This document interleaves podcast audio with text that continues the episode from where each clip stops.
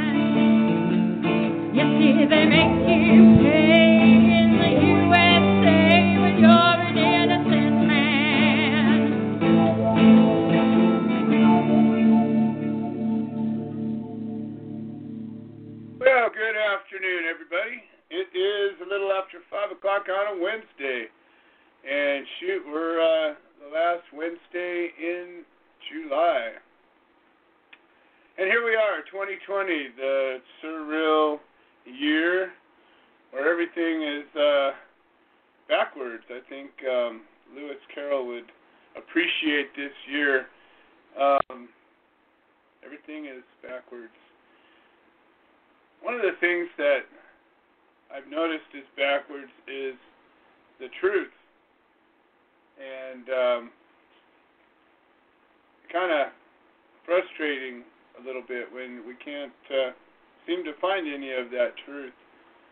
Anywhere you look, there's a lot of opinions, a lot of discussions, a lot of claims, but not a lot of truth, not a lot of actual real truth that uh, is laying in front of us right now. And I think that uh, that's definitely maybe of all the problems of this year, I think certainly one of the big ones. Anyways, you are sitting here with me, hopefully uh, gathered around your computer or your phone or your, I don't know, every, any kind of a digital device. And uh, hopefully you've got yourself a nice cup of Joe that you can share with me. The idea of this show, this podcast, The Cup of Joe, is that we find ourselves in a friendly space, uh, a safe space, a place where we feel comfortable to sit down and and let our guard down a bit. A place where the truth and the truth only applies. And I think that that's important. You know, anybody who knows me knows that if I know something, I know it. And I will not be shy about it. But if I don't know it, I'll let you know. I'll tell you that, well, I've heard this, or I, I don't have personal experience with it. Um, and I'm generally not going to bullshit my way around uh, a conversation like that because I believe that the truth is really important, and when you know something, it's based on experience. You know, sometimes we know something because of a tradition that's been passed down, but I don't know. You get into things like religion, and you think, get into things like even science. You know, think of all the things that people knew at one point. They knew the way things were and the way things worked. Study the history of medicine and see all the things that people knew, and then they discovered that maybe they didn't know it. And I think as we come to understand the universe a little bit better, we come to know and unknow a lot of things. And I think there's a there's a strength in an honest position that says, well, I don't know this to be true, but this is what I've seen. And I think if we were to be more honest about things of, of that nature, I think maybe we'd be able to move the intellectual ball forward better. I think we get ourselves caught up on opinions, feelings, and we forget that knowledge is based on experience. Uh, so many times, you know, somebody will say something and somebody will repeat that something as though it's truth, and then the next person they tell it to takes it as truth because they heard it. And I just think that, especially today, where where there's all kinds of claims about all kinds of things, from legalization and what it means and doesn't mean, to the viability of of natural medicines and things it means and doesn't mean. Um, to our, our, our criminal justice system and things that it means and doesn't mean. You know, I've just recently witnessed over the last six months um, two of our team members get hoodwinked by people that I believe meant well, by people that that were trying to help and were giving just horrible, horrible advice over and over again. And I kept watching it be taken, and I kept watching bad ideas get executed but you know what? What do you do? You know, at one point, people have to be responsible for what they do, and I think it's our responsibility as as people that care, as as people that are part of a community um, that have at least in some way pledged to be a part of the solution. And I believe very strongly that the solution has to be based on truth. So we're entering into a presidential election and a major uh, election cycle in all elements Congress, Senate, uh, state legislators, um, judges, every, uh, every kind of uh, office is being is being uh, elected this cycle. And I don't know if you've ever witnessed elections before, but these MFers get up and just lie. They get up and just say whatever. And mostly what they say are, are, are smear tactics against the other guy. And I just can't help but wonder what if we had a campaign of truth? I know there are people that do this. You know, there are people that put out voter guides. I wonder if we were to be able to see the record of the people that are running for office, if we were able to see their voting record, um, uh, their positions on things, anything public, if it was to be presented in a way that was really clear, that we could just look and make a decision based on that, I wonder if we would ever vote an incumbent in. I bet it would happen a lot less than it does. And I'm wondering why don't we have that? Why isn't that why isn't that done? Why isn't that done so easily and clearly? Why isn't that even mandatory? Why doesn't the opposition even do that? I just don't know the answer. I know that occasionally um, candidates will ask each other how they voted in a particular uh, situation. I just watched that happen in Kansas uh, a few days ago But I would think that in 2020, where we have access to everything, every single vote that was cast, every vote that was it that was abstained from, every single thing that we would want to know about a candidate. Why isn't that laid out in bold letters for us to look at and make a decision? I firmly believe right now both parties are full of crap. The Libertarian Party is full of toxic people. And there's independents and lesser little parties here and there, but I think the independent ticket is the way to go right now, just simply for those other reasons. And I just can't help but wonder what would happen if we got out there and voted and actually voted, you know, not 30% of the registered voters, not 40%, not 50%. Hell, what about 80, 90%? What about 95, 98%? Wouldn't you think that we might do a better job? Wouldn't you think that we might actually get um, what the nation really wants? You know, if you travel around this country as I've done recently, and you go to different parts of the country, you'll realize that we don't have one country. We have a number of countries.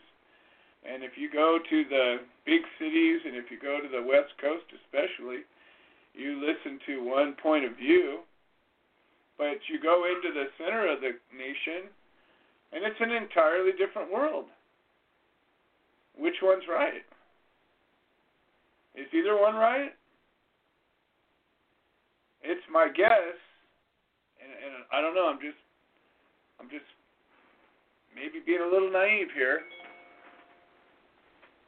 But as I look around and I see the world that we live in, and I see the situations that are unfolding, knowing that some elements of it are true, some aren't, I generally get an idea that I'm not happy with my government. That's how I feel. I don't feel genuinely that I'm represented by my government. And my government is supposed to be a representative republic. They're supposed to be elected officials that represent my will. That's the way this is supposed to be set up. We don't have a democracy, we never have, but we're supposed to be able to elect somebody that based on their platform and based on their claims and their promises, that they're in line with our way of thinking enough to where we believe that they would represent us. I don't believe that's happened. I don't believe that maybe has ever happened in my lifetime. And I can't help but wonder why it is that we put up with it. I don't know. Maybe something to think about. I do know this I want to make this show about gratitude. It's been a big year. It's been a big 10 years. You know, Human Solution International is coming up on its 11th year anniversary. In November, I think, is when we originally incorporated in 2009. And we've been a 501c3 since 2014, so we're we're we're past six years of being federally recognized in good standing. And we plan to stay that way. Why? Because we operate in a pretty simple, clean way. Everything's transparent. We don't do everything. We try to avoid raising a bunch of money because generally that gets nonprofits into trouble. We're an all volunteer organization. Nobody that works with this organization has ever made a dime.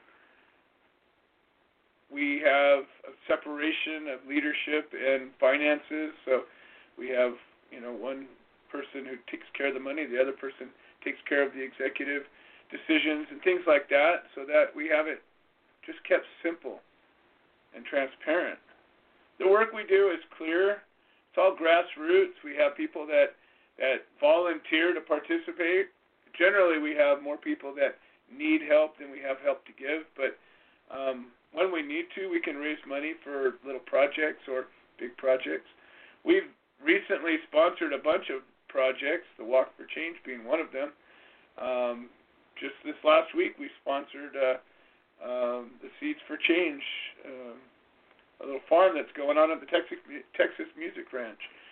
Uh, we we've been doing a lot of different work beyond just supporting cannabis uh, victims of the canna- of the cannabis prohibition, of victims of the drug war. We've been taking on Native American issues. We've been taking on veterans issues, uh, disabled issues, a, a number of different issues that are in the more uh, mainstream civil rights pond, if you will. Um, so today I really want to take some time to thank everybody who has, for the past 11 years, made the human solution possible. And I've got a bunch of guests on today, or people that have come on to give uh, some updates and whatnot. And I've got a pretty laid back show, so just uh, sit back and relax and enjoy. Hopefully, uh, you'll want to join us.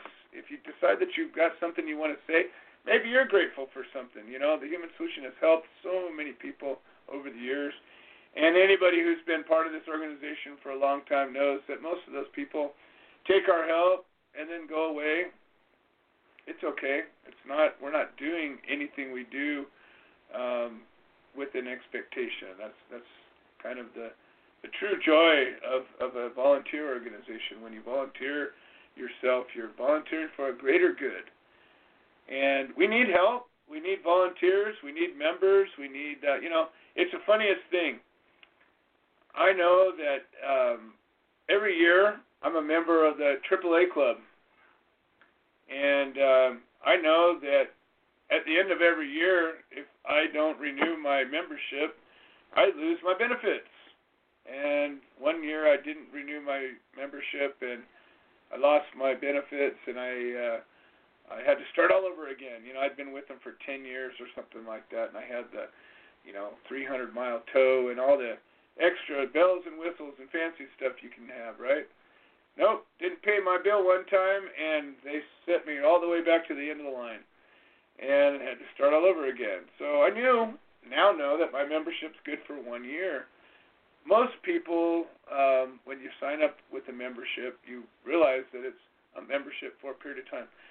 But for some reason, the Human Solution, I have had people come up to me, I don't know how many times, oh yeah, three years ago I signed up as a member and I never got my card. I'm like, okay, well, what about last year? what about within the last year? You know, I mean, you know, this is an organization that has run on the backs of its volunteers.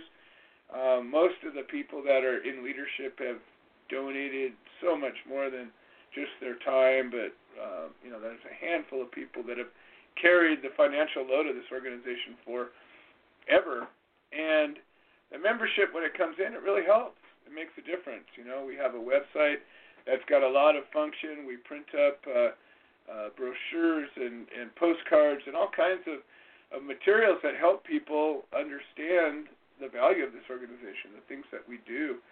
And that all comes from the membership. It, it all comes from the donations that come our way.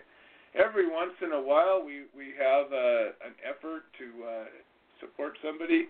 Not too long ago, um, and I can talk about it now, we actually rebuilt the home of Jennifer Hess, who just recently took a plea deal.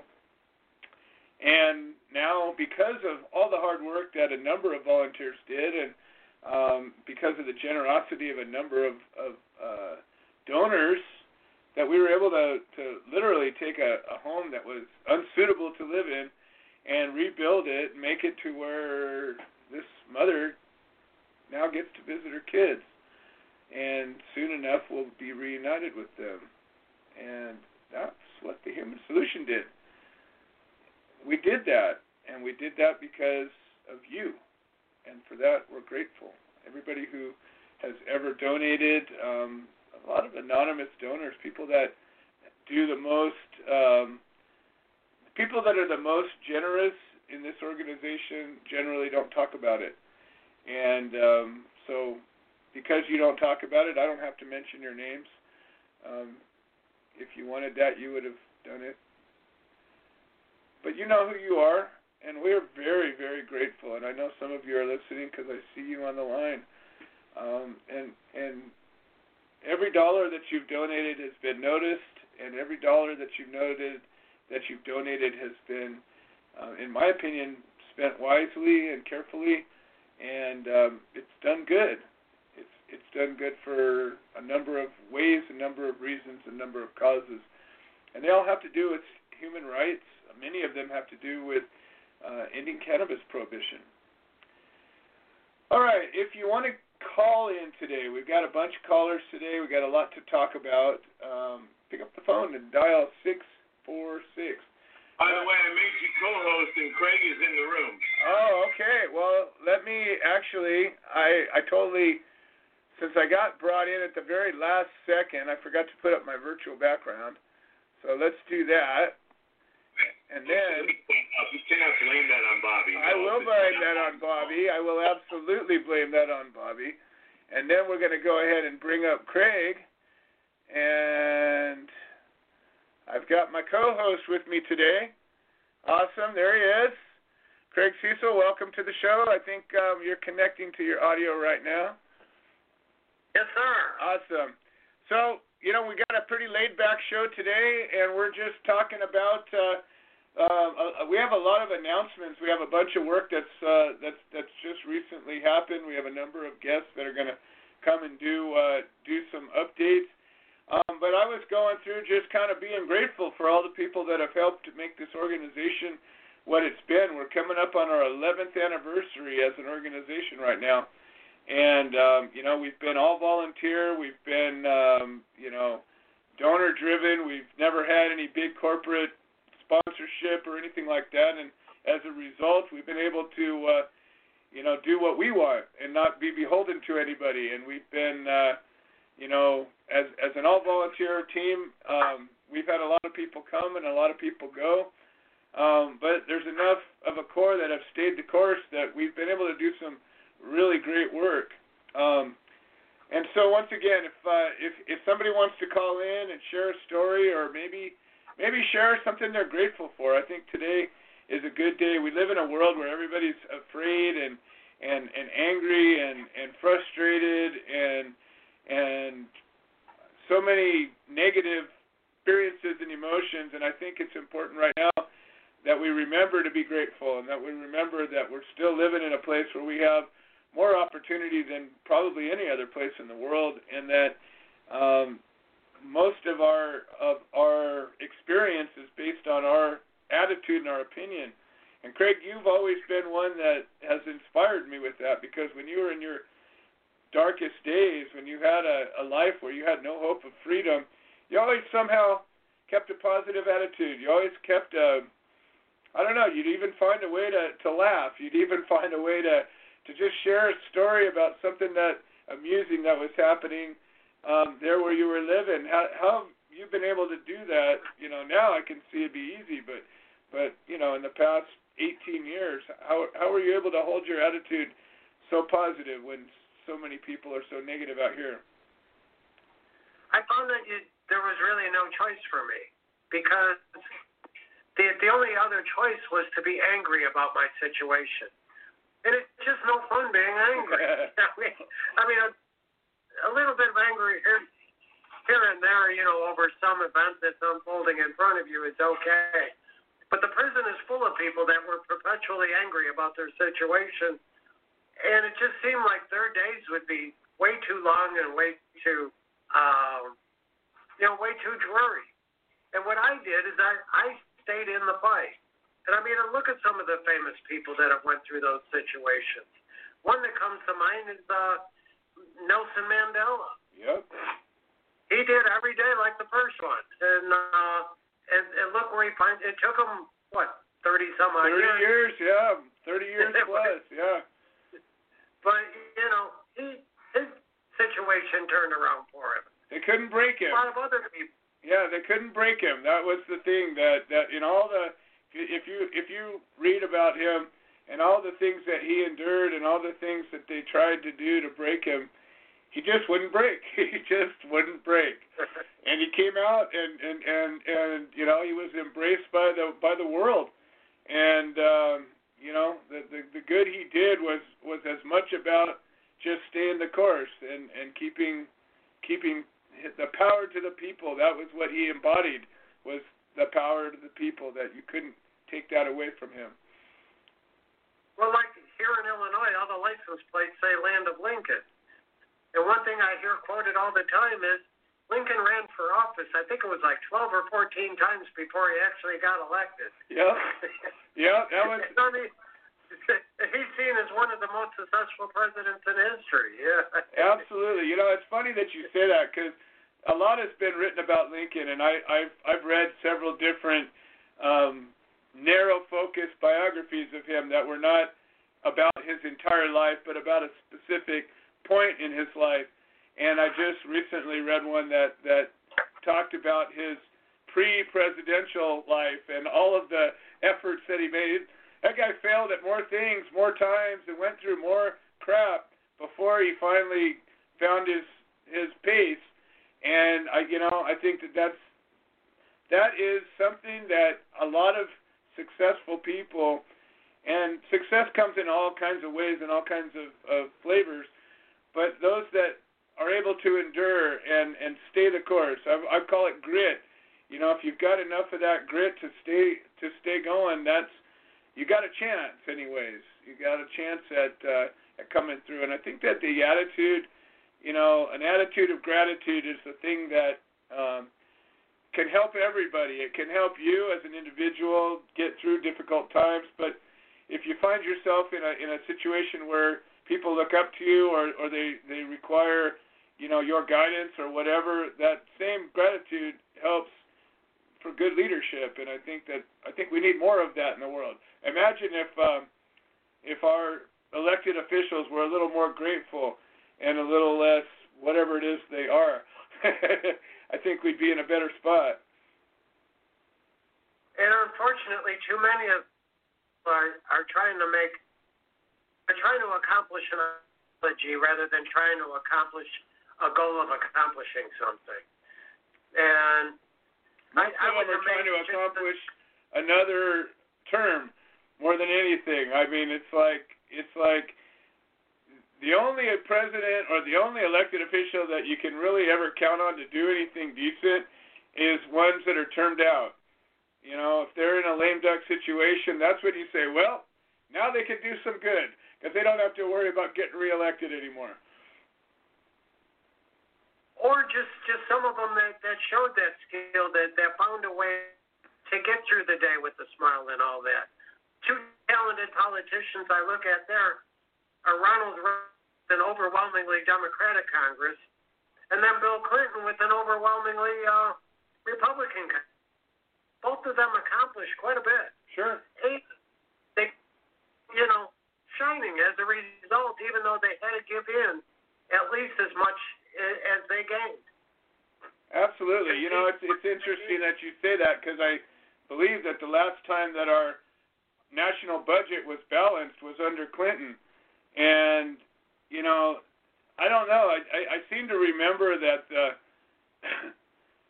politics were just as as polarized, like the, the the left and the right were just as different from each other, but it didn't seem that the differences were so toxic. They weren't so venomous. They weren't so I don't know, willing to just be dark um, in in order to gain. It seemed like there was a little bit more, at least uh, the appearance of the care for the greater good.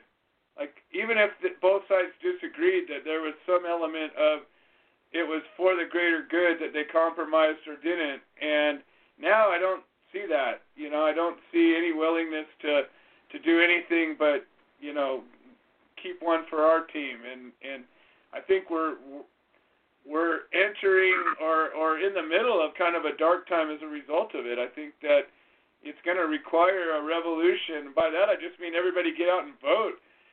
you don't you don't need a big revolution here to make change. All we got to do is, you know, elect some new people just like that. You know, imagine the power we have. Well, like I, like you talk about the balanced budget under Clinton. Clinton was really liberal Democrat. He, he, I mean, he didn't have a, a reason to want a balanced budget. He wanted to spend more and do more. But uh, Newt Gingrich, uh, Speaker of the House, said, "Nope, we're going to shut down the government." It Yeah. one of the first shutdowns. And you know what? Found a way, and he found a way to get some of the things he wanted. And he ran around and did with this balanced budget and got away with it. Exactly. That's, that's all we need now. it, there was there was almost some creativity to it. I mean, you know, there was some extremist active actions, but nonetheless, there was, you know, it, it just didn't seem like it was so caustic at the time, you know, as it is now. I mean, you know, it just it seems like everything is mean spirited in a way that it didn't ever seem to be when I was younger. I mean, I was in my 20s when Clinton was president, but still, I, I just don't remember the the the caustic political um, arena that it seems to be now. Well, one thing that amazed me this morning, I was looking through the list of people that are part of the Democratic National Committee. I looked at what uh, how all the votes fell, where they decided that they would not make legalizing marijuana part of the Democratic plank this year. And what's her name? Barbara Lee is is Barbara, the uh, representative from California, who had in the in the past she sponsored uh, bills in favor of uh, either decriminalizing or somehow liberalizing marijuana laws, but voting against making it part of the Democratic plank. Now, what happened? I mean, how did how did her ideology, how did her vote change so drastically? Well, I think And if if there was transparency about special interests, donations, I think we would undercut uncover all of those all of those uh, experiences. I mean, you know, the problem one of the biggest problems we have is the influence that special interests have on our politicians. And we elect them into office, and then the special interests come along and shower them with opportunities and, and money and, and gifts, and then ask them for a favor. You know, and, and and those favors tend to be legislative acts and and votes for and against things. And I'll bet you, if we were able to dig up under the hood a little bit or peel that onion away a little bit, that we would find um, that there would be some special interest that was against, um, you know, the the decriminalizing of of cannabis um, that that had given some influence to her. Be my guess. That would make sense. That would make sense because so many names that were on that list as no vote just appalled me. I mean, how how could you know somebody's ideology change so drastically, and and really, how come the people that are voting for her for attention? Well, I'll, I'll give you an example of of something that happens, and I and I, you know, I've been in the activist world for a long time now, and my position has never changed. My position is simple: that cannabis should be decriminalized, regardless of how it's scheduled or regardless of how it's regulated or whatever. It should be decriminalized, and I have my personal uh, feelings about the regulation end of it, but that's not it's separate from the decriminalized part. If we were to make it to be not a criminal act, meaning that it could get you locked up, you could have your property seized, you could lose your voting rights, and all the other things that come with being charged with misdemeanors or felonies, if that was out of the equation, it would be a different dynamic. But you know what I've found in the activist world? And I've watched it happen in Michigan, I've watched it happen in Colorado, I watched it happen all over California, Oregon, Washington. I've watched it happen that the very same people that are hardcore activists in trying to pass a law that allows for something to happen, and then they get that law passed, and they find their way into the industry, and they're able to capitalize on that law, regardless of what happens to everybody else. The second that happens, they get that foot in the door, they stop. And they're good. And everybody else is still in their struggle, and people are still going through their legal battles. And those very same people that were once, you know, the, the, the champions of this fight, you don't hear from them anymore. Do you realize how few um, legal uh, marijuana uh, companies have ever voted or, or donated anything to a group like ours that is actually trying to support the victims of the drug war? Almost none. You know, I mean, literally, it's just like as soon as they get their foot in that door, they start collecting some of that uh, that pot money. It's all over. They just, you know, dig in, and that's their that's their new footing. I think the same thing happens to elected officials. I think even some elected officials go into a campaign with a good heart uh, in in some cases, and I always say, well, they drink from that poison well. But what that poison well is is special interests that come up. And imagine you know coming in you know like the Jimmy Stewart type. You come in and you're you're this good guy. You just got brought into Congress and and you got a chance to make a difference. And as soon as you sit in that session all of a sudden these people come gathering around you and and and they say well you got to meet this guy and you got to talk to that guy. And if you want this done you got to go through him. And anybody that is doing this has to go through them. And you learn how the committees work and then you come to find out well hell this guy he's in that guy's pocket, and this guy's in that guy's pocket, and this guy's in this guy's pocket. You learn that the lay of the land's not the way it, you thought it was, or maybe the way it's supposed to be. And then you start showing up at an event, and somebody comes up to you and and hands you something nice and shiny, and says, "Hey, I like you. You're you're a nice guy. I like the way that uh, you come into this office, and gee, you bring so much promise and and and and I think that you know you could do a lot of good for the country. And oh, by the way, I've got this uh, bit of legislature. I'd like to see. Maybe you could have a look at it. You know, and oh, you know, while you're looking at it, why don't you and the missus go out on a nice vacation on us or whatever they do. You know, and and the next thing you know. There might be a little bit of legislation that looks pretty good for the district that this guy's in, or or or for his constituency, but then all of a sudden you look at the other side of it and says, well, we got to earmark this and earmark that and earmark this and earmark that, and that's going to go to this guy and that's going to go to that guy and that's going to go to this guy, and all of a sudden, you know, these these good intentions get watered down into the politics as usual that we're dealing with, and I, you know, I think I think frankly, politicians don't fear losing their job. I think that they learn the racket, they learn how the system works, and they learn that if you just do these things, you play the game, right? Everybody's heard that term. You got to play the game, play the game, and you'll get, you'll do all right. Or don't play the game, and you'll get what's coming to you, right? And I think that there's a lot of that that happens, and I think they count on the fact that there's only 25 to 35 percent of us that ever get out and even vote that ever even pay attention. And those of us that do get out and vote, who do we vote for? Well, we remember that guy's name. Why? Because well, he was there last year, right? And and what's the what's the rate of incumbency uh, reelections?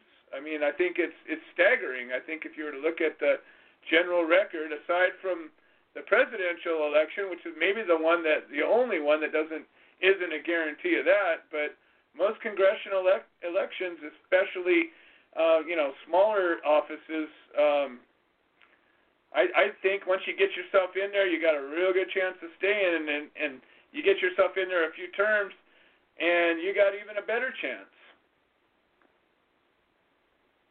But remember, I have a little different perspective because I'm in Illinois. in Illinois, we've kind of gotten used to we like our uh, uh, politicians for because it makes them predictable. right, exactly. That's why in my lifetime four Illinois governors have went to, for federal prison. Right. right. But nowadays, there's at least some even they wouldn't bend on. You know what I mean? And and, and like the the big surprise this morning, I look at Representative Barbara Lee. She's against marijuana all of a sudden. Now, how can that be? And what does that that reflect on the people that elected her? I, yeah. I, I, I can't help but think in California especially um, that there's an overwhelming uh, acceptance of cannabis and and there's an overwhelming desire for the federal burden to be lifted. Uh, I can't imagine that whatever district she's in, um, unless she's somewhere in the San Joaquin Valley. There's a few districts that are still pretty conservative and are not necessarily supportive of it, but um, most of the districts are are are, are pretty uh, understanding of the relative safety and the benefit to uh, the people and even the economy. Well, listen, Craig, I've got a bunch of people on the line that want to that that have some things to say. This last weekend, um, I went out to Kansas, and uh, one of our um, chapter coordinators, one of our, our members of the Human Solution, is actually running for a seat in the the Kansas House of Representatives, and um, he was able to uh, participate in a debate um, at a at a Republican club um, over there in Kansas, and I was able to to be there and and and be supportive. Um, and you know, it's something that we've actually launched a 501c4, which is a a political nonprofit that can raise money for um, candidates, can can support and introduce legislature, and we're actually going to be moving forward as an, an incubator to raise up candidates. So when people um, think that maybe they want to run for office, that we're going to create like a clearinghouse of of information and, and make it easy for them. They'll be able to plug into our our system that we haven't created yet, and and be able to uh, be guided into the process of how to run for office or how to get connected to uh, to your party if there if you if you want to have a party affiliation, and and make it easier for more of us to get involved um, in the political world. So I've got Mike um, Webb up on the line right now, and he's coming up on the phone, not on the Zoom, and uh, he's going to tell us about what's going on. Mike, welcome to the show. How are you doing today? Good. We're doing great out here, Joe. You know, plugging away. We got a lot of work to do. Well, you know, um, you're you're definitely representing um, something that I think is important and needs to be. Uh, we need to educate people about number one uh, that it's really not that hard. Number one, you come up as somebody who who is most people would be would think that you couldn't even run. I mean, you're you're uh, a felon who who has gone through a bumpy spot in his life and has taken on a, a, a productive role in society. You've jumped into um, an, a number of elements that are are very, um, in my opinion, you know, um, noteworthy, are to be looked up at. And and you you're out there working hard as a business owner. You're out there uh, working with uh, uh, our nonprofit, and, and you've been working with other nonprofits as well. And now you throw your hat in the ring, and you know what's that been all about? What's what's the experience been like? Uh, well, you know, the experience is, is that most people need and want people who think like we do. Uh, you know, 70% of people do not trust the government, and they need regular people in there the problem is always comes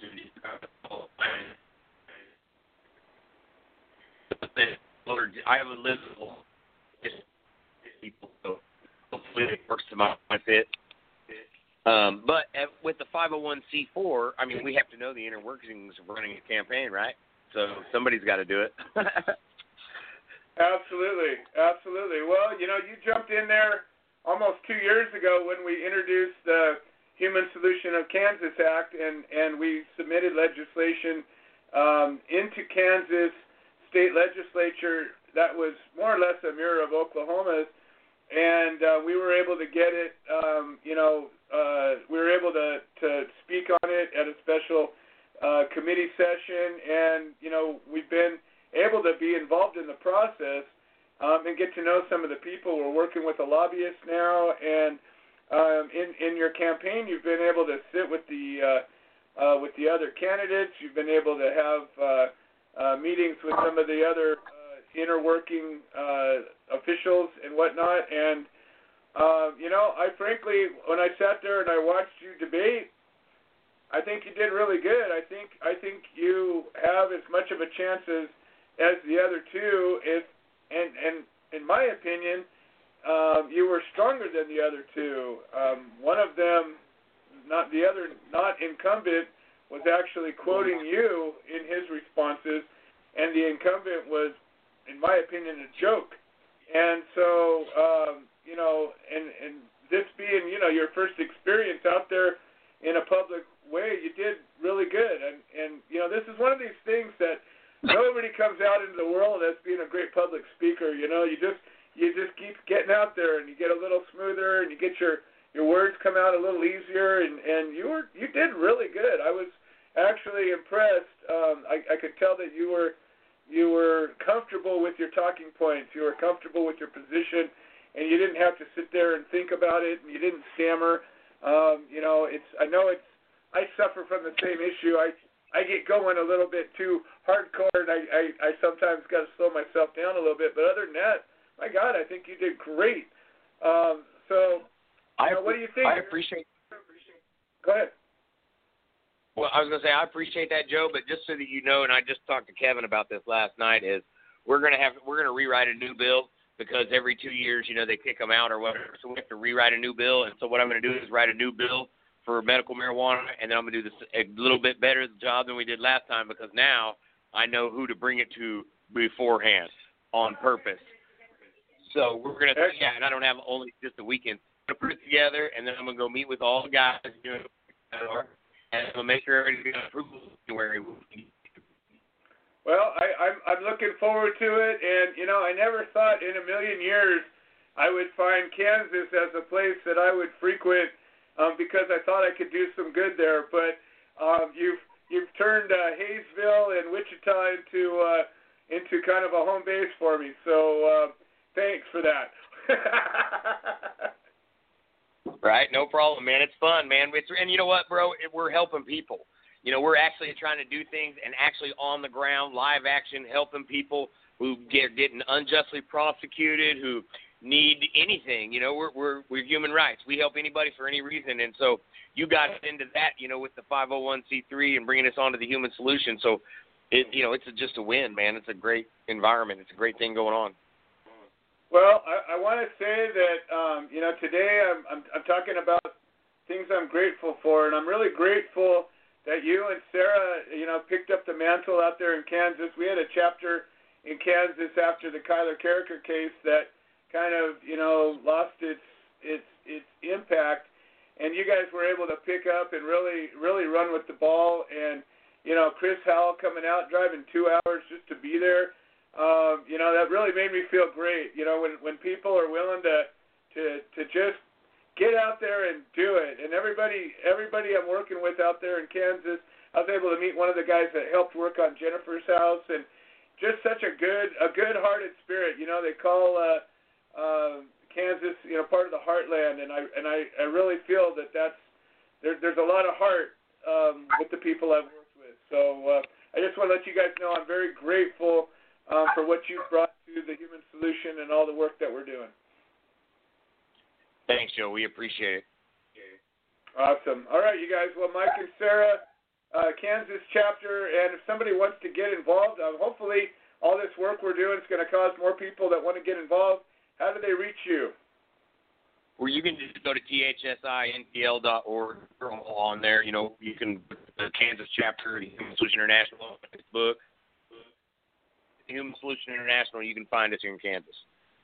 You betcha. Awesome. All right, you guys. Well, we'll talk soon, and uh, we'll probably sooner than later, as as luck might have it. All right, I got George Martorano on the line now, and now George is another uh, man that I'm grateful for. You know, I met George um, through our prison outreach program almost the same time I met Craig. I think I met George before I met Craig, um, and I can remember talking to George on the phone one of the first times, and he was talking about how there's a lot of aging prisoners, um, you know, in the federal system, and that it costs so much for the federal system to to to care for them and to hospitalize them, and that his idea was to present some kind of a plan that would allow, you know, if somebody was terminal or they were past a certain age or they were just incapacitated, that they'd be able to go home on a on a on a you know home confinement and then their families would have to cover their bills rather than the federal government. And you know, it just seemed like a humane, um, compassionate way to uh, end somebody's life. You know, I mean, at the end of the day, we we we all are human, and there are some bad people. Don't get me wrong. There are some actual bad people out there, but I think when you're talking about nonviolent um, offenders in in the prison system, generally the fact that they're nonviolent offenders indicates that maybe they're not evil people. Maybe they're people that have made bad choices. Maybe they're people that got caught up in a situation that was was unfortunate. Um, there's all kinds of reasons why, but if you don't have a victim in your in your rap sheet, you, I got to think that you're a different kind of a person than somebody who does. Anyways, George um, got out a few years back, and um, I'm grateful because most of the people, to be honest, that we've helped over the years have just gone away. Once we get done helping them, they just go on their way. They fly away and never see them again. But George is uh, staying in our lives, and he's helping out, and he's helping other people, and he's an active part of the human solution. And George, I'm here with Craig Cesal. Welcome, uh, welcome to the show.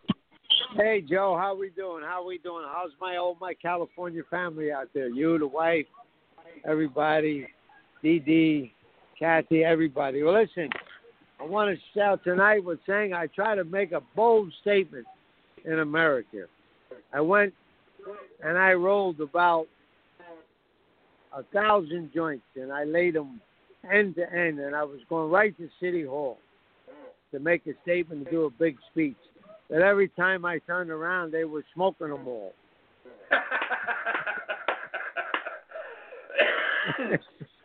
Go figure. Huh? I think you could do that for years, and they would always be gone. yeah. Every time I laid them down, I looked behind. They were gone. They were smoking. All I seen was a cloud of smoke. Indeed. anyway, yeah. uh, yeah. Anyway, uh, ladies and gentlemen, I happen to be on the show. Uh, I have an awful lot of respect for this show, Human Solutions, and Joe. Uh, Joe was. Uh, I said this before. You know, Joe. Joe adv- advocated for me stringently, very hard. You know, when I was dying in a cell. You know, I had life, no parole. I don't know what you mean. Uh, you know what life, no parole means in the feds? That means you come home in a body bag. And Joe was there for me, and now I'm there for him. And uh, you know, I'm just uh, currently up to date with me. Where I own the hiphempcafe.com, ladies and gentlemen, hiphempcafe.com. And uh, by 60 days, we're going to have three more locations. And uh, what? And it's not about me. It's not about me. It's not about making money. What I'm happy about every time I open a location, I get these young people, and uh, I get to understand them. They get to understand me, and we try to develop a future. I'm going to introduce you to one of my young ladies right now. This is Hova, and uh, Hey, how you doing? that's Joe from Human Solutions. Hey, how's it going? And what, Hova, what do you think about what I'm doing to help you Um, young people? Let me just say, I love working for George. He's an absolute sweetheart. Um, he's a wonderful boss. Um, treats all his employees with respect. But um, the best thing about George is that um, his success is also our success, and our success is his success. Um, yeah, he's just very uh, caring. And what we're doing at the Hip Hemp Cafe is we're trying to like erase the stigma around marijuana and um, you know uh, all those who are incarcerated for nonviolent drug offenses. Um, you know, we just want to show them that uh, you can turn it around and you can uh, have a successful business. Um, you know, without having to do time and all that stuff. So Thank you, Yeah. sweetheart. Thank you. Yeah, see, Excellent. That's that's ladies and gentlemen that's what it's all about. That's why uh they kept me in prison 32 plus years. Now i'm out and i'm trying to help our country by creating jobs through the cbd industry you know helping people come first before the money. And that's getting and that's what makes me annoyed because i was supposed to do five years and i did 32 plus. Imagine if i would have did the five years where I would be out now helping young people. So uh, I'm not angry. I'm not angry, of course, but that's what it's all about. You know, guys do a lot of time. Uh, we have a lot of friends that are just starting to come home, but you know they have the mindset of same as me. Uh, I said this before on the show. you know, I was a prolific uh, mentor and educator in prison. That was one of the deciding factors. I graduated over 8,000 inmate students, but every time I went, many different prisons, and I needed assistance and I needed help. You know, I wasn't Superman. Some days I I didn't feel good. I had uh, a cold or something. But every assistant I had for 32 plus years in several classrooms was guys that were there for marijuana. They made the best sense, and they were men of their word. So um, that's what this show is all about, Joe. That's what this show is all about. Absolutely, absolutely. Well, George, I just uh, hear about and uh, you know you're you're you're staying with it, and you know you're taking, taking everything you're doing, and you're you're bringing an element of humanity and and working to help uh, the greater good with it. You know, you keep getting out there, and you're you're more and more people, and and you know messages that you uplifting and positive. So that's what it's all about is is you keep talking, you keep helping, sharing the word, and uh, you know working together. I think that unity and, and working together is critical to all. Of this. Well, listen, I'm dying to get out there. You know, we're we're living in strange times, but I will be out there. I'll be out west soon. All right, I look forward to it. Yeah, yeah take care, everybody. Take care, everybody. Stay George strong and take care. Thank you. I- Thank you, Joe. Thank you. All right, I don't think you heard it. You know, the, one of the problems we have is everybody's got cell phones, and so when when we're trying to get a good clean connection, um, I run this through a landline, so I know mine's at least clean, but everybody's computer connections and uh, cell connections are often spotty, so it's it's hard, um, you know, to to make it work. But we make it work. All right, so here's the deal. We do this sometimes. Um, I got a little long-winded in the beginning of the show, as I tend to do, and I've got still a few people um, that are here to talk. The- My rule is simple: if you call into the show um, and you want to talk, you will always get a chance to talk. And if I got to run the show a little long, we run the show a little long.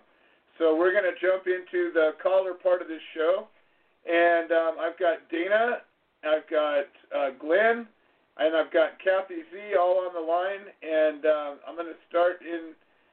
Uh, well, I'm going to bring up Glenn first because sometimes he has to go. Now, Glenn just uh, finished a case. We've been supporting his case for, um, geez, it's been over two years. When I first met Glenn, uh, his wife Peggy had reached out to us because Glenn was in in custody, and um, she reached out and told us about the case, and we, you know, established our connection, and we did the same thing we still do.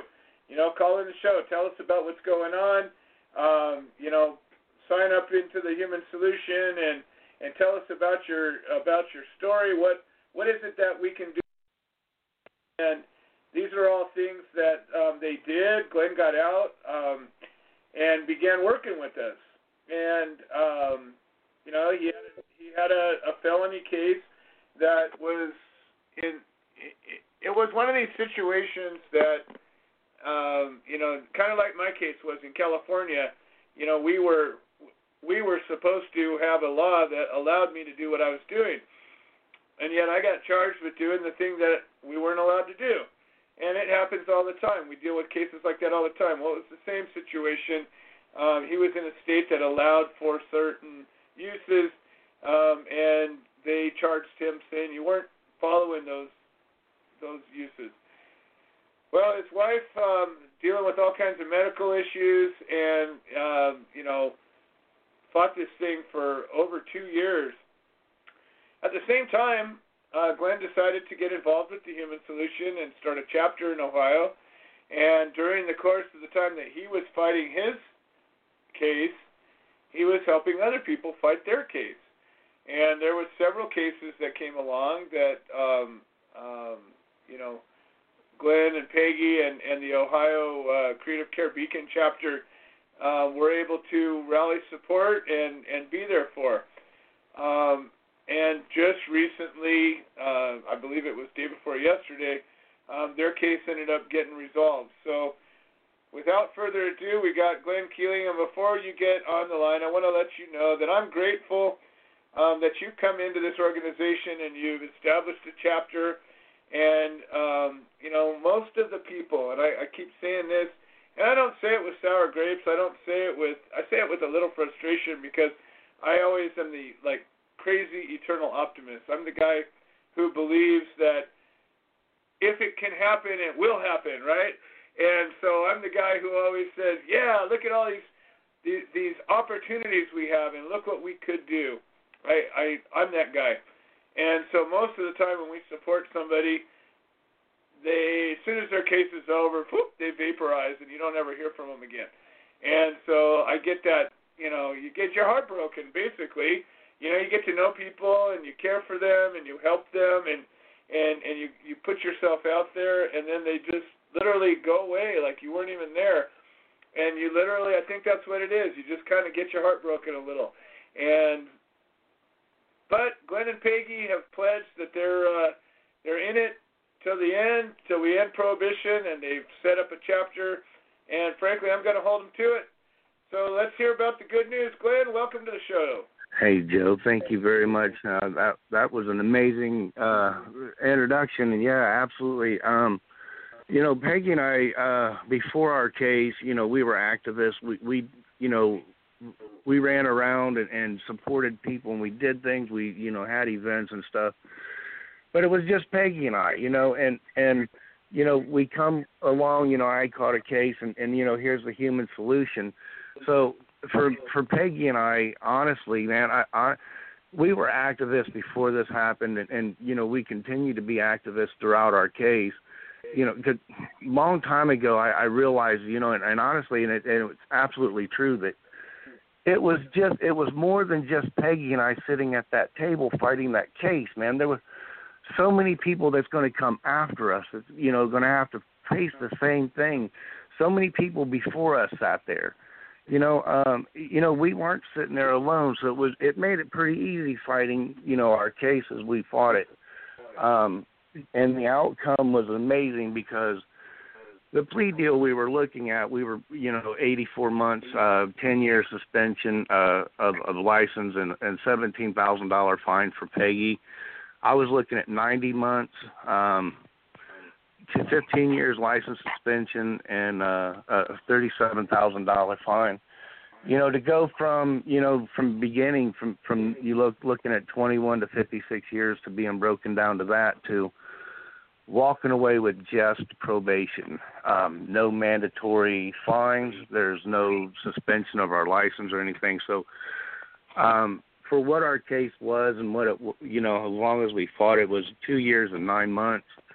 Um, to walk away with five years probation, you, you know, the the prosecutor got the, you know, conviction, but we got the win, um, and that's all there is. That, that's how we feel. You know, we you know, we're not sitting in prison and our case is over. So we're happy with the outcome, but we're not going to stop, you know, because there's going there's like I said, you know, Peggy and I weren't the only ones sitting at that table and it's a lonely place to be sitting in there being a defendant, you know, defending your life and, and liberty and possessions, though, you know, because of a plant that, you know, is pretty lonely sitting there. And, and I was thankful and very thankful and still thankful for the human solution um, and it's only right that we continue to do what we've been doing the whole time. And um, now it's not just Peggy and I; we've got an entire organization behind us doing what we're doing. So, yeah, I'm I'm I'm absolutely ecstatic and, and proud to be part of the Human Solution, and very glad that everybody pulled through and and uh,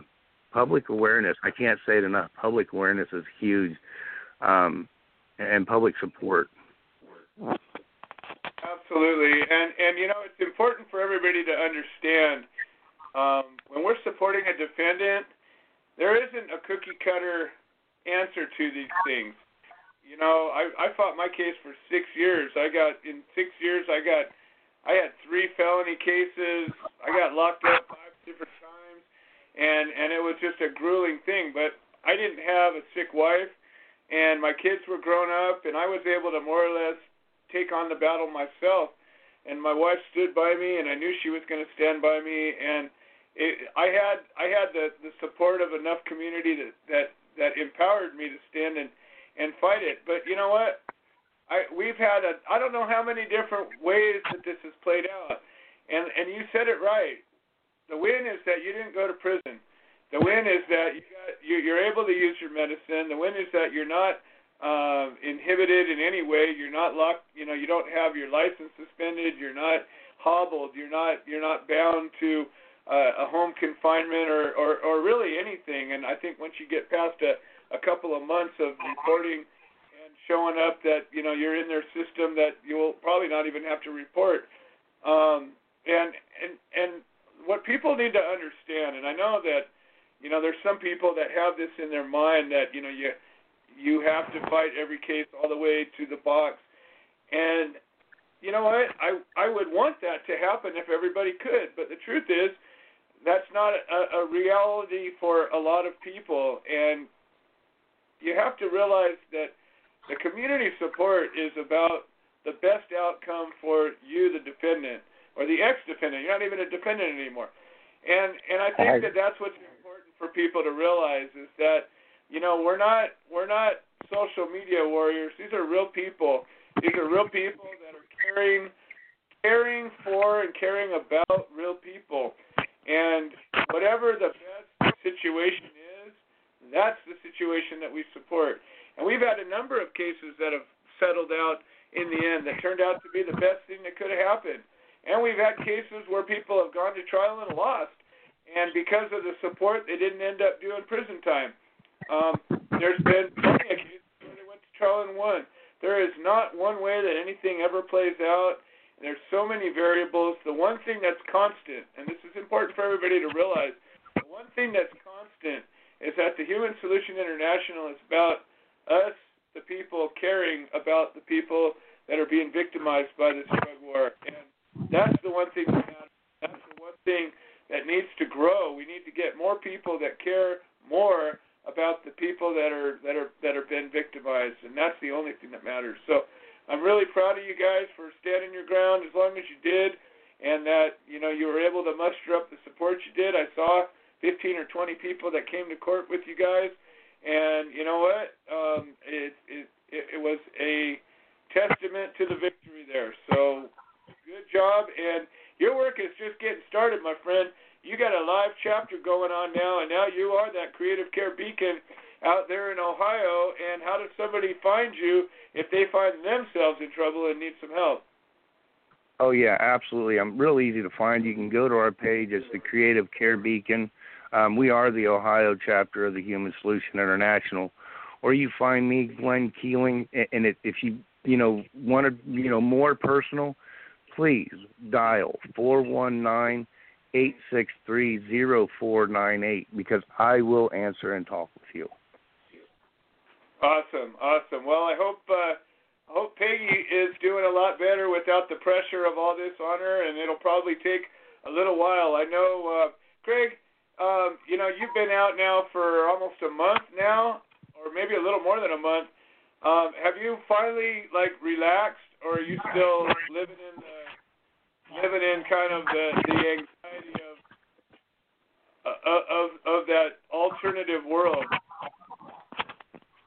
finding myself still lost in this world after uh, what I liken it to is walking out of a time machine after 18 years. Exactly. Today I went to the to the bank to open up a an account, and they said, "Well, the, your address is PO Box Wow. 1000 in Inez, Kentucky." And uh, so, how could you open an account? That's the address for the United States Penitentiary at Big Sandy. Right. right. All things that people would never expect to encounter.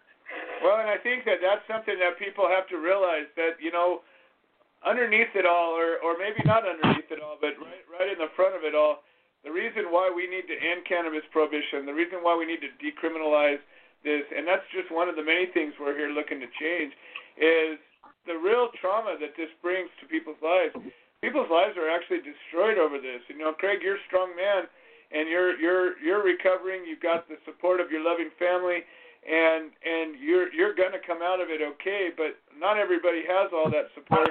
Not everybody has that strength, and that's what the Human Solution's about. It's just being being there for the people that are going through the the the unbelievable trauma of this kind of an experience. You can't even fathom it, and that's all I got to say to anybody. Even if you've been locked up for a little while over this, but imagine, you know, being in a world where you didn't have any hope of getting out for a long period of time, and then all of a sudden, whoop, your whole world flipped upside down.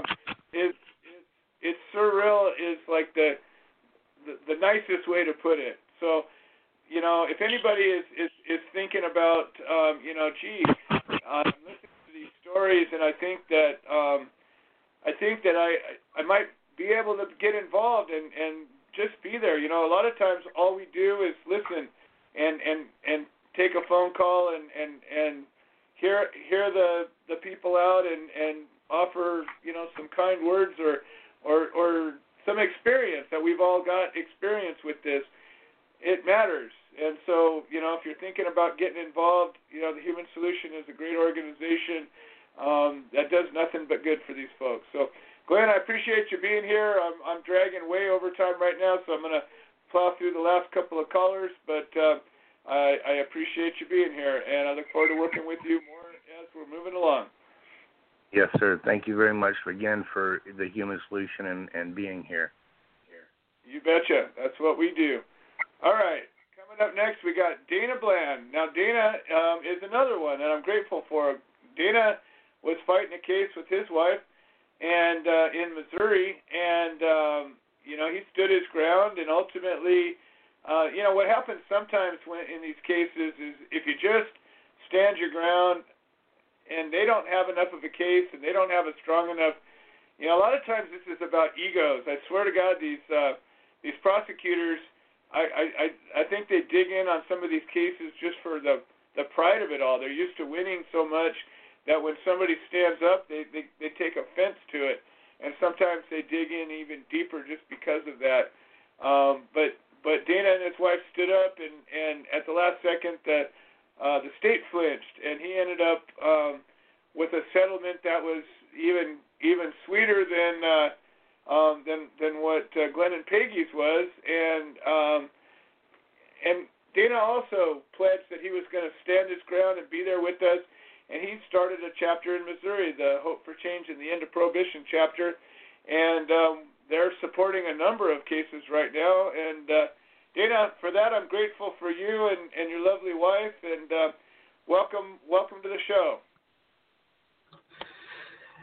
Yeah, things are things are starting to uh, get a little busy here in Missouri again, but uh, David's trying to call.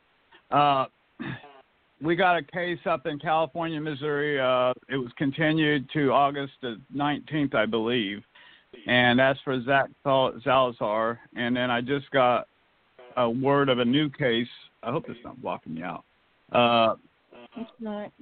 A new case coming up, maybe uh, with a lady up in northern, closer to well, in his same area, uh, where they took and uh, arrested them, and they were medical patients, and then the doc the judge decided because uh, he didn't think any cannabis was legal, including medical, in this state until they passed, you know, get get every the dispensaries open, and said because they had seeds.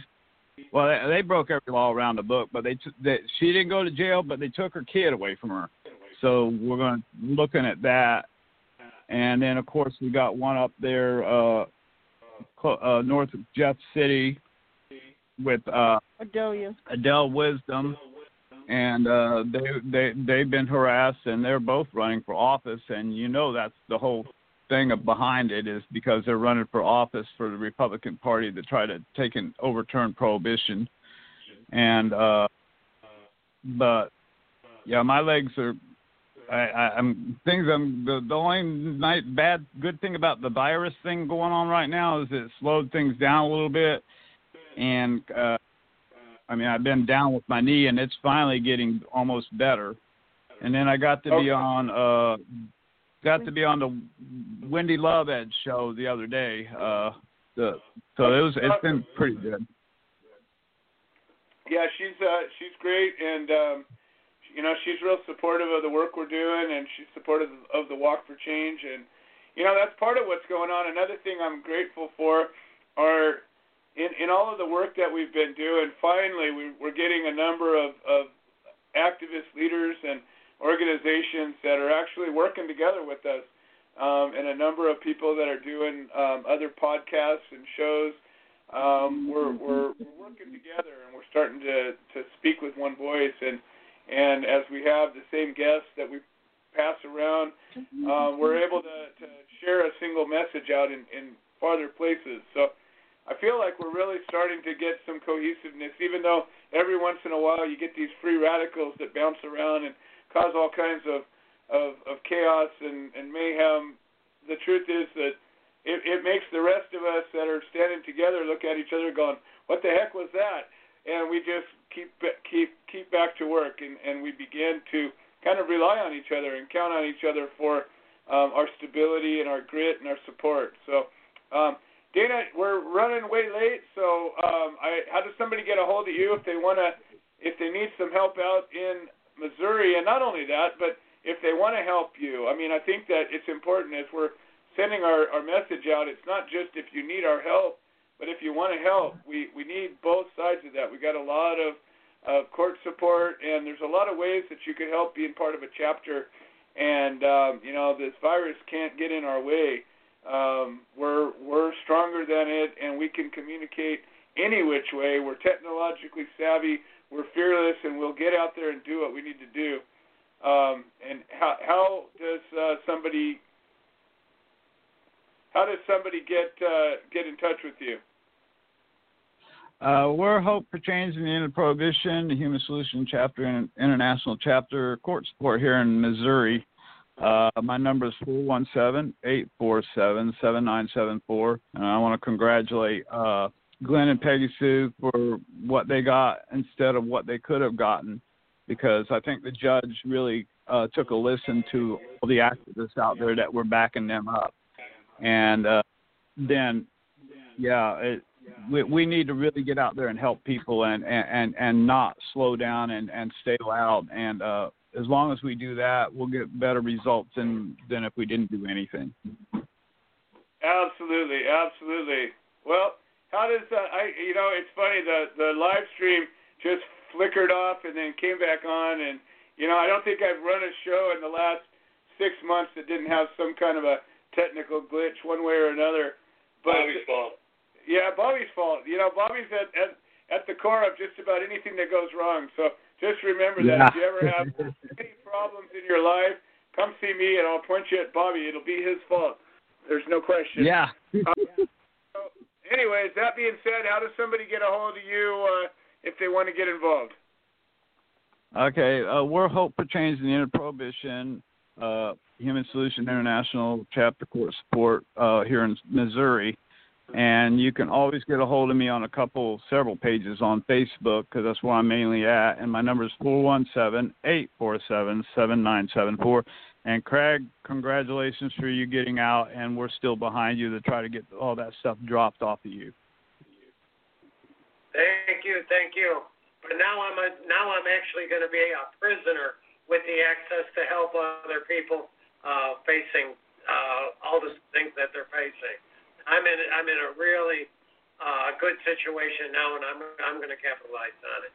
Absolutely, absolutely, and that's you know that's the key to all of this is that you know as each of us every once in a while you find yourself in a strong point and you find yourself in a weak point. When you're in a weak point, you've got somebody to hold on to and help pull you up. But when you're in a strong point, it turns around and you got a little bit of extra mojo. And uh, you know I'm I'm excited to uh, watch you, Craig. You know get yourself in a position where um, you're going to be able to fire back and um, you know become become on the offense in this rather than you know always being reactive. So it's exciting stuff that's happening.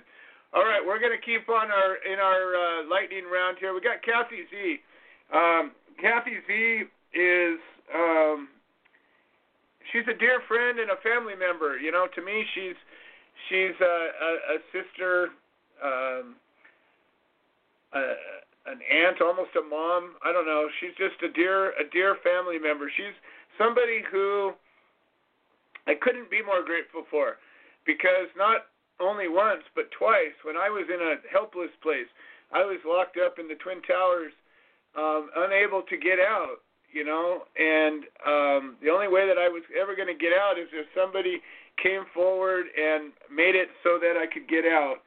Um, and two times, one time was a just a ridiculous uh, situation, and um, she came up, and you know I didn't really even know her that well when all this was going on, but for whatever reason, uh, she was she was driven to or believed in in in in me and the work we were doing, and I got to say, um, the the selfless act that she made, I every day remember and and I use it to inspire me when when crazy people are out spewing venom and causing havoc and and causing problems and trying to undo all the good work that we do.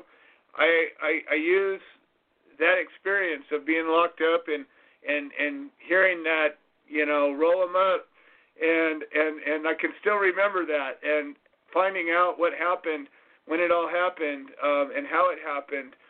Um, in in the world of activism, you run into every kind of person. You run into evil people. Um, you run into um, angry people. You run into apathetic people. You run into um, people that mean well but are just friggin' nuts.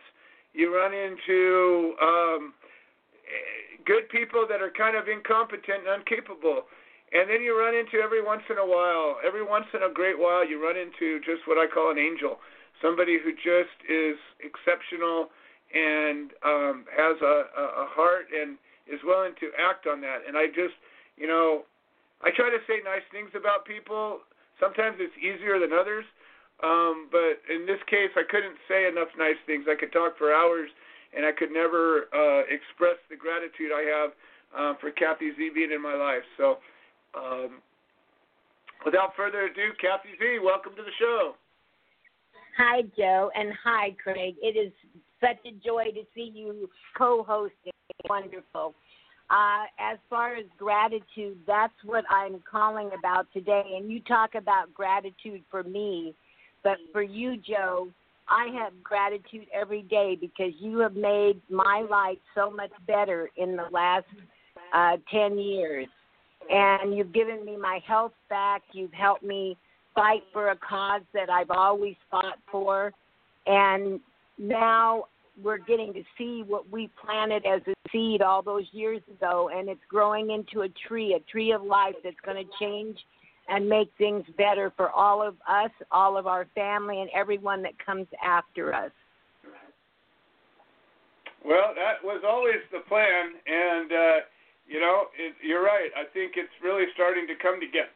I think we've got enough real good strength that's coming together to make this happen, and you know, in less than uh, two months, we're going to have elections um, for the Human Solution, and um, you know, this will be I don't know. I think our fourth or fifth election cycle. Um, every other year, we we we you know renew our commitment to leadership, and um, you know we have a complete, a true democratic election, and every member gets to vote, and the the board and the executive uh, uh, directors are, um, you know, are are changed out as needed, and and those that stay are usually there. Um, with a with a heartfelt commitment as uh, this is not a glory position and it's certainly not a paid position. Um, it's just mostly a bunch of work and you subject yourself to a lot of grief. Um, but it's worth it because when you see the work that we do and the benefit, you know, I, I get to sit here and look at Craig, who's not in a prison cell, and I think to myself that that's in some small way or in some some not so small way um, because of all the people that cared enough to uh, make a difference. Um, and and all the people that we're talking on the phone today, um, most of them in some way have been impacted by the work we've done, and and to know that they're out there helping and and and reaching out to the next to the net to the next group of people. I can't help but think that we're going to win this. I can't help but think that we're going to come to a place where maybe we can just have a big event just to celebrate um, that there isn't anybody locked up in prison for pot anymore, and and maybe we'll go on and and and take on you know another challenge that that you know the government has. So, well, Kathy, we're real short on time. I appreciate everything, and um, you know you've been a, a long time member. You're a board member of the Human Solution, and been a long time member of uh, the headquarters chapter, and uh, you know we'll just keep on going. Amen. Keep on trucking, as they say. Love you both. All right, love you too. Thank you, Casey. All right, we got Tom Corby. We're uh, sheesh, we're we're an hour and 25 minutes into a one-hour show.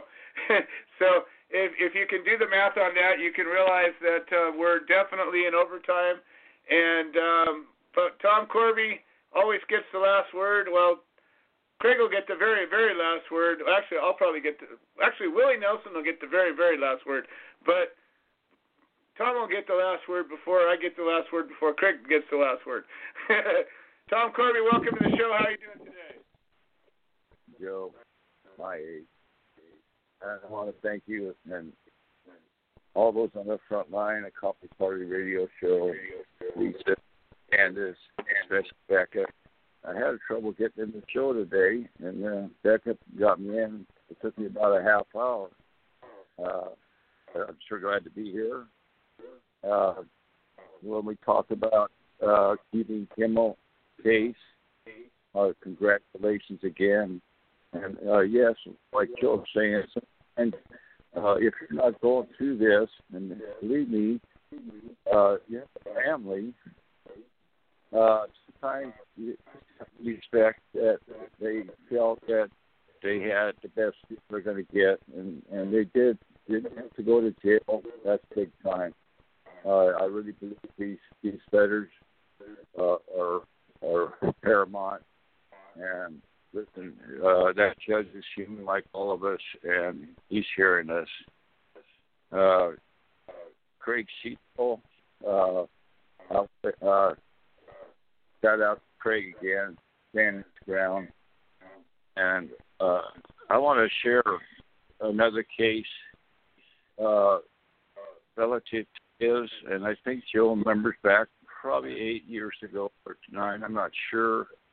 Rick Togboldi Trucking uh, in Chico uh, had 28 felonies here in Butte County. Uh, we came for court support many times. I think Bill might have came once. And uh, thank him for coming up here, Cassie B and, and and the crew down there. Always lives to Patricia.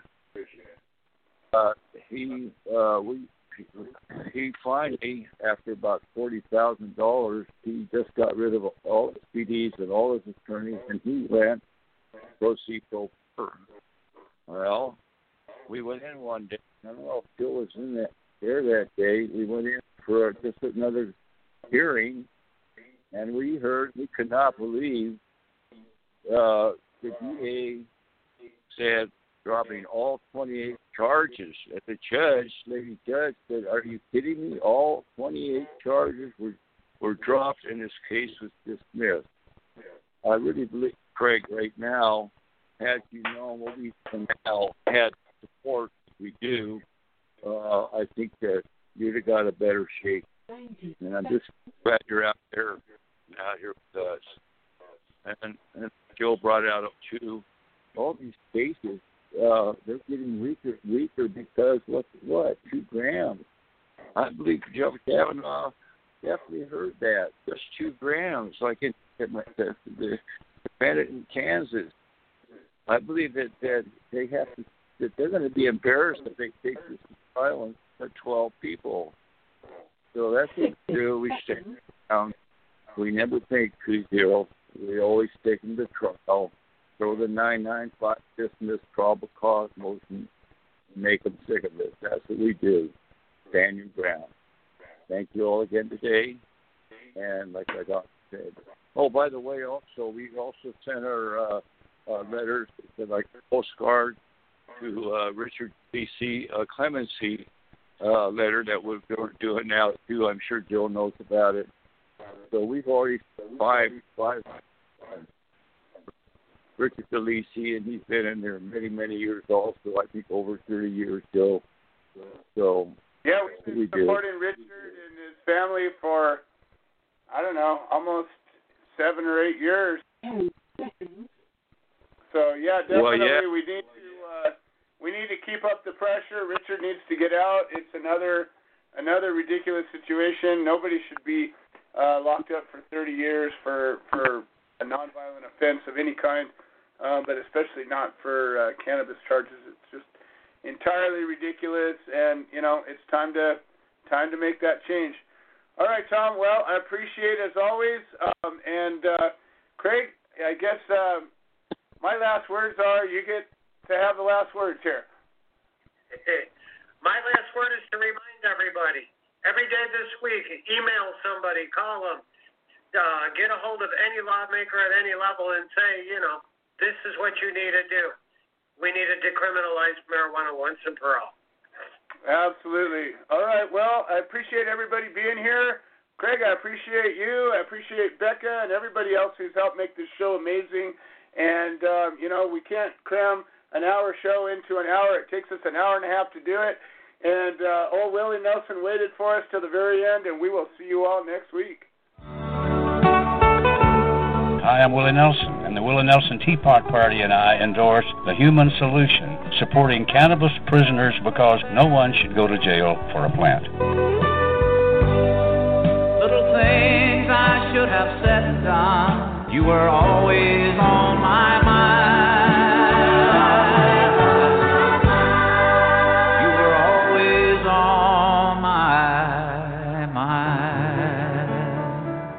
Judy was boring. Hello. Then Judy discovered ChumbaCasino.com. It's my little escape. Now Judy's the life of the party. Oh, baby, Mama's bringing home the bacon. Whoa, take it easy, Judy. The Chumba life is for everybody. So go to ChumbaCasino.com and play over 100 casino style games. Join today and play for free for your chance to redeem some serious prizes.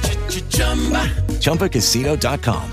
No purchase necessary. Void where prohibited by law. 18 plus terms and conditions apply. See website for details.